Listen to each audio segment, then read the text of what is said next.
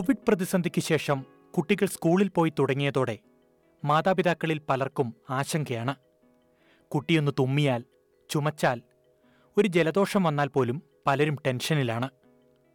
ഇതൊക്കെ സാധാരണ ജലദോഷവും ചുമയുമാണോ? അതോ കോവിഡ് രോഗലക്ഷണങ്ങളാണോ എന്ന് പലപ്പോഴും നമുക്ക് മനസ്സിലാകാറുമില്ല. കുട്ടികളെ ബാധിക്കുന്ന ക്രൂപ്പ് വൂപ്പിംഗ് കഫ് കോവിഡ് ഇവ എങ്ങനെ തിരിച്ചറിയാമെന്നും സ്വീകരിക്കേണ്ട മുൻകരുതലുകൾ എന്തെല്ലാമാണെന്നുമാണ് ഇനി നമ്മൾ കേൾക്കുവാൻ പോകുന്നത്. പ്രിയ ശ്രോതാക്കളെ എസ് ബി എസ് റേഡിയോ മലയാളത്തിൽ പോഡ്കാസ്റ്റുമായി ഞാൻ ജോജോ ജോസഫ്.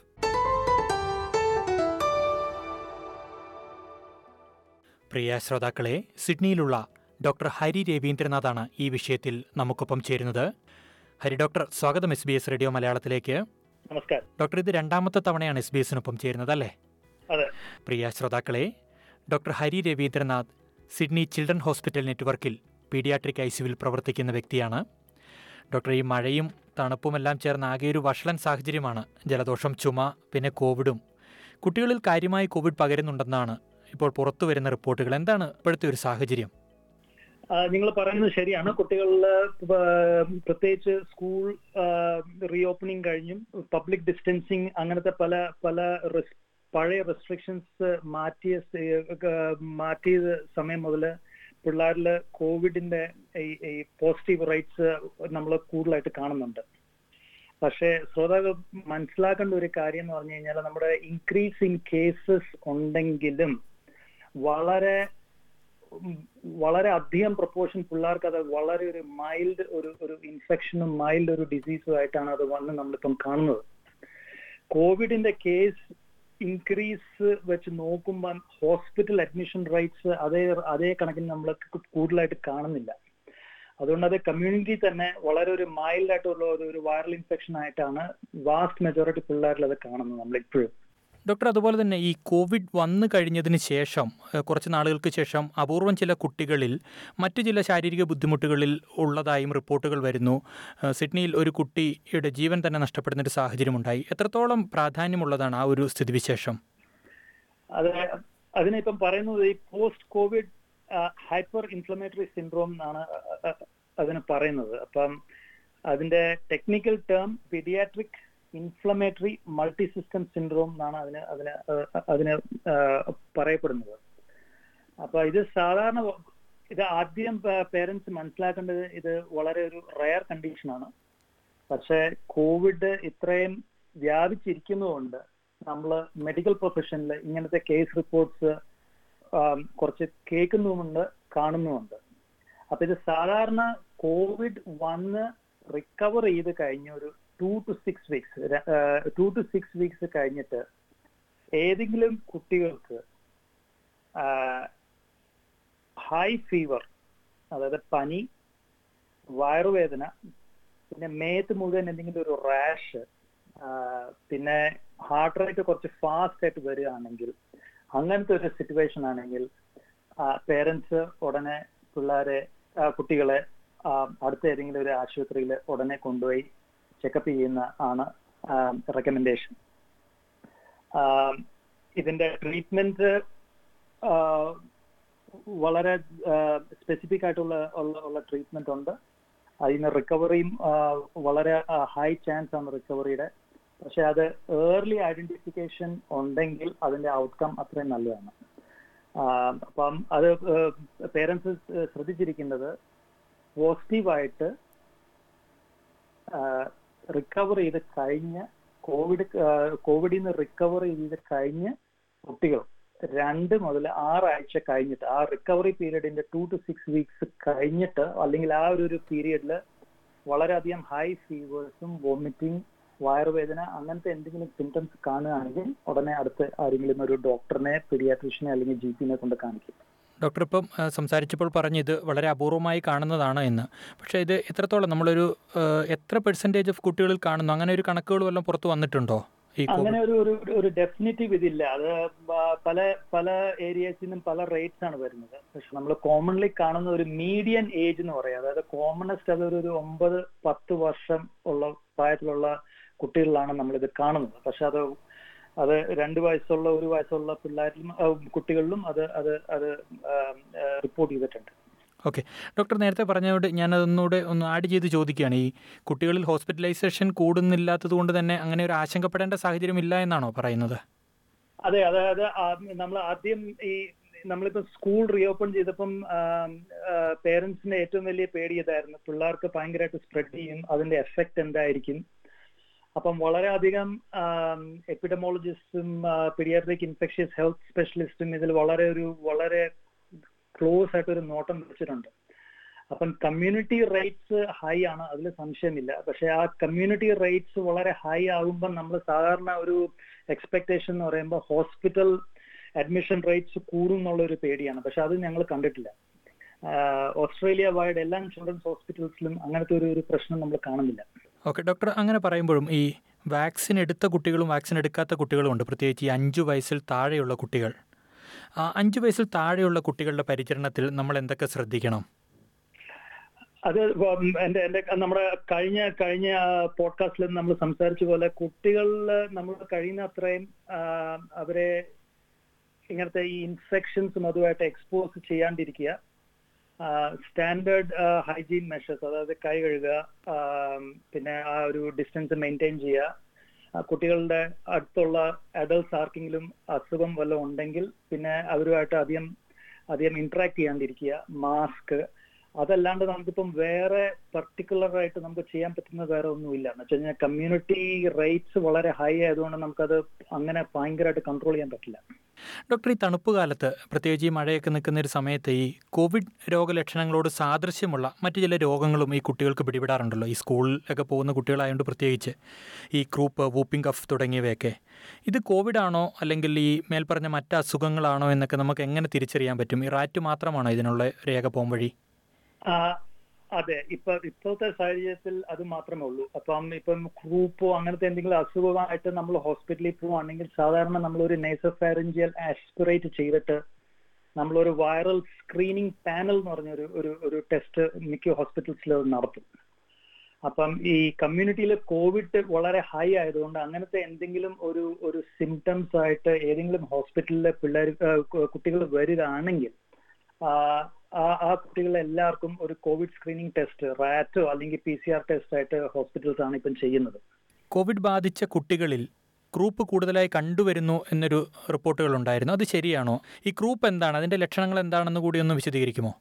ആ അത് പറയാം. ക്രൂപ്പ് എന്ന് പറയുന്നത് ഒരു കോമൺ ടേം ആണ്. അതിന്റെ മെഡിക്കൽ ടേം എന്ന് പറയുന്നത് ലാരിംഗോ ട്രാക്കിയോ ബ്രോങ്കൈറ്റിസ് അതായത് ലാരിങ്സ് നമ്മുടെ സൗണ്ട് ബോക്സും അതിന്റെ തൊട്ട് താഴെയുള്ള ഉള്ള ട്രാക്കിയ പിന്നെ ഈ ബ്രോങ്കസ് ട്രാക്കിയയുടെ ഡിവിഷൻസിനാണ് ബ്രോങ്കസ് എന്ന് പറയുന്നത്. അതിന്റെ ഒരു വൈറൽ ഇൻഫ്ലമേഷൻ അല്ലെങ്കിൽ ഇൻഫെക്ഷൻ ആണ് നമ്മൾ ക്രൂപ്പ് എന്ന് പറയുന്നത്. അപ്പം ക്രൂപ്പിന്റെ ഈ ടിപ്പിക്കൽ ക്ലിനിക്കൽ ഫീച്ചേഴ്സ് എന്ന് പറയുമ്പോഴത്തേക്കും ഒരു ഒരു ബാർക്കിംഗ് കോഫും കുറച്ചൊരു ഒരു ഒരു ശ്വാസം മുട്ടൽ പോലെയാണ്. അതിപ്പം വേണമെങ്കിൽ നമുക്ക് ഈ ക്രൂപ്പിന്റെ ഒച്ച എങ്ങനെയാണ് ശബ്ദം എങ്ങനെയാണെന്നുള്ള കാര്യം നമുക്ക് കേൾക്കാം.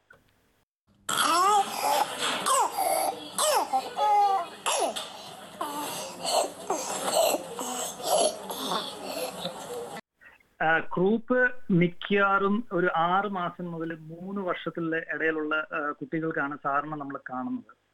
അവർക്ക് എല്ലാവർക്കും ഒരു വൈറൽ ഇൻഫെക്ഷന്റെ ഒരു ലക്ഷണങ്ങളുണ്ട്. അതായത് മൂക്കൊലിച്ചിൽ ചുമ പനി. അപ്പം ഏറ്റവും കോമൺ ആയിട്ട് വൈറസ് നമ്മൾ കാണുന്നത് ഗ്രൂപ്പിലെ പാര ഇൻഫ്ലുവൻസ വൈറസ് ആണ്. മിക്കവാറും അത് ഒരു രണ്ട് മൂന്ന് ദിവസം നിൽക്കും പക്ഷേ ഈ ചുമ ഭയങ്കരമായിട്ട് കൂടുകയാണെങ്കിൽ അല്ലെങ്കിൽ ഈ ചുമയുടെ ഒപ്പം സ്ട്രൈഡോർ എന്ന് പറഞ്ഞ ഒരു ഒച്ച അതും ഞാൻ ഇപ്പം കേൾപ്പിക്കാം. അങ്ങനെ വല്ലതും പേരൻസ് കേൾക്കുകയാണെങ്കിൽ അവരെ ഉടനെ പെഡിയാട്രീഷ്യനെ അല്ലെങ്കിൽ ജി പി അടുത്ത് കൊണ്ടുപോകും.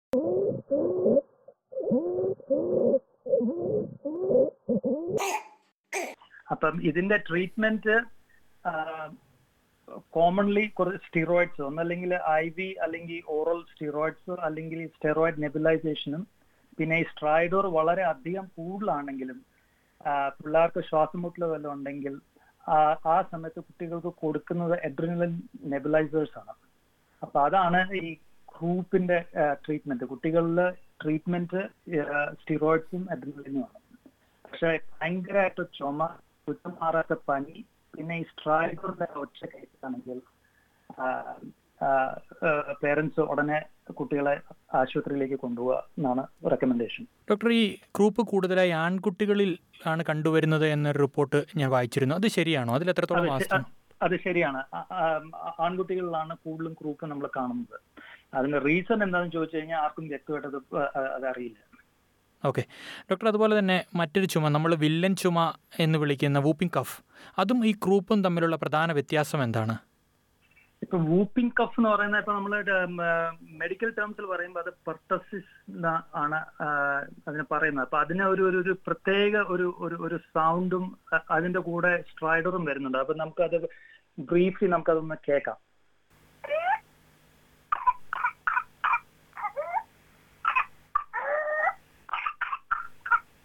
അപ്പം ഈ പെർട്ടസിസ് ഇസ് യൂഷ്വലി ഒരു ബാക്ടീരിയൽ ഇൻഫെക്ഷൻ ആണ്. അപ്പം ഓസ്ട്രേലിയയിലും മറ്റ് രാജ്യങ്ങളിലും ഒക്കെ ഈ വാക്സിനേഷൻ കവറേജ് വളരെ ഹൈ ഉള്ളതുകൊണ്ട് നമ്മളത് കോമൺ ഇപ്പം വളരെ കോമൺ ആയിട്ട് കുട്ടികളിൽ നമ്മൾ കാണുന്നില്ല.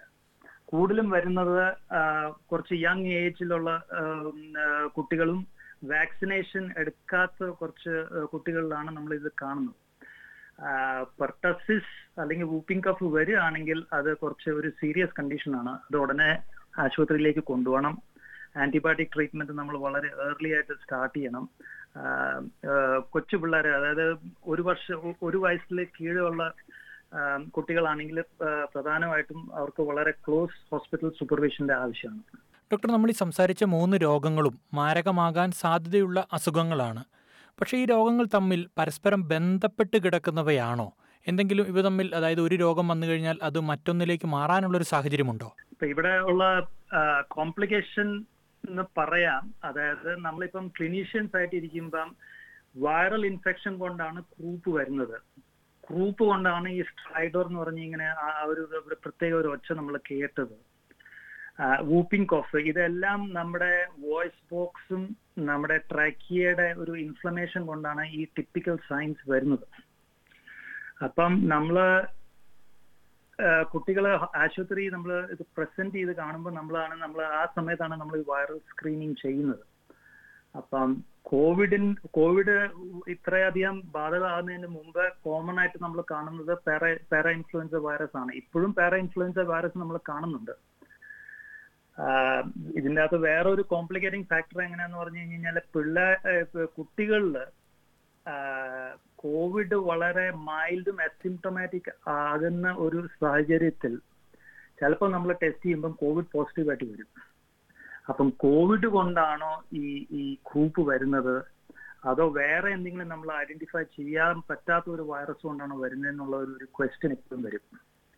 അത് അത് അത് ആ സമയത്ത് നമ്മൾ അത് സിംറ്റമാറ്റിക് ആയിട്ടുള്ള ഒരു മാനേജ്മെന്റ് മാത്രമേ നമ്മൾ ചെയ്യുന്നുള്ളൂ. അതിപ്പം പേരൻസ് പ്രത്യേകം ശ്രദ്ധിക്കേണ്ടത് ഇങ്ങനെ എന്തെങ്കിലും ഒരു സിംറ്റം വരികയാണെങ്കിൽ ഉടനെ പോയി ഹോസ്പിറ്റലിൽ അല്ലെങ്കിൽ അടുത്ത ജി പിന്നെ ആരെങ്കിലും ഒന്ന് കാണിക്കുക അതുപോലെ തന്നെ ഈ രോഗങ്ങൾ അല്ലെങ്കിൽ ഈ വൈറസ് നമ്മളിലേക്ക് കുട്ടികളിലേക്ക് പകരാനുള്ളൊരു സാധ്യതയുള്ള സാഹചര്യങ്ങൾ എന്തൊക്കെയാണെന്ന് കൂടി ഒന്ന് വിശദീകരിക്കും ഡോക്ടർ അത് എക്സ്പോഷർ ആണ്. ഇപ്പം ഇപ്പം കോവിഡിന്റെ ഇപ്പോഴത്തെ സ്ട്രെയിൻ ഓമൈക്രോൺ സ്ട്രെയിൻ ആണ് നമ്മൾ കാണുന്നത്. അത് ഓമൈക്രോണിന്റെ വേറൊരു സബ് സ്ട്രെയിനും കൂടെ ഇപ്പം നമ്മൾ കണ്ടുപിടിച്ചിട്ടുണ്ട്. അപ്പൊ ആ ഓമൈക്രോണിന്റെ സ്ട്രെയിന്റെ ട്രാൻസ്മിസിബിലിറ്റി എന്ന് പറയുന്നത് അതായത് എത്ര പെട്ടെന്ന് അത് ട്രാൻസ്മിറ്റ് ചെയ്യാൻ പറ്റുന്ന അതായത് ഹൈലി ട്രാൻസ്മിസിബിൾ ആണ്. അപ്പൊ നമ്മുടെ പണ്ട് പഴയ ഡെൽറ്റ വൈറസിനേക്കാളും കൂടുതൽ ട്രാൻസ്മിസിബിൾ ആണ് കോവിഡ് ഈ ഓമൈക്രോൺ വേരിയന്റ് അതുകൊണ്ടാണ് അത് ഭയങ്കരമായിട്ട് സ്പ്രെഡ് ചെയ്ത് പലർക്കും അത് കാണുന്നത്. പക്ഷേ ഡെൽറ്റ വേരിയന്റ് വെച്ച് നോക്കുമ്പം ഓമൈക്രോൺ വേരിയന്റിന്റെ ഇൻഫെക്റ്റീവ് ഇൻഫെക്ഷൻ അതായത് അതിന്റെ ഇൻഫെക്ഷന്റെ എഫക്റ്റ് അല്ലെങ്കിൽ ഇൻഫെക്ഷന്റെ സയൻസ് കുറച്ച് മൈൽഡാണ് അപ്പം പിള്ളേരുടെ സോറി കുട്ടികളിലെ നമ്മൾ പണ്ടും ഡെൽറ്റ വൈറസ് ഉള്ളപ്പോഴും ഈ ഓമൈക്രോൺ വൈറസ് ഉള്ള ഇപ്പം കറന്റ് ഓമൈക്രോൺ വൈറസിന്റെ ഈ സ്പ്രെഡ് ഉള്ള ഉള്ള സാഹചര്യത്തിലും രണ്ടിലും വളരെ മൈൽഡ് ആയിട്ടാണ് നമ്മൾ ഈ ഈ വൈറസിന്റെ എഫക്ട് കാണുന്നത്. പിന്നെ നമ്മുടെ കോമൺവെൽത്ത് ഗവൺമെന്റും state government state health departments advise ചെയ്യുന്ന പോലെ പല ഏജ് ഗ്രൂപ്പിൽ വാക്സിനേഷൻസ് വരുമ്പോൾ വാക്സിനേഷൻസ് എടുക്കുക. വാക്സിനേഷന്റെ സൈഡ് എഫക്ട് റേറ്റ് വളരെ ലോ ആണ്. അതുകൊണ്ട് പേരൻസ് അത് അത് അത് ഓർത്ത് പേടിക്കേണ്ട ആവശ്യമില്ല.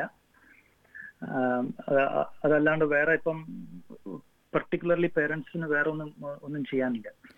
ഏതായാലും വളരെ നന്ദി ഡോക്ടർ ഹരി രവീന്ദ്രനാഥ്. ഇത്രയും സമയം എസ് ബി എസ് മലയാളത്തിന്റെ ശ്രോതാക്കളോട് കാര്യങ്ങൾ വിശദീകരിച്ചതിന്. Thank you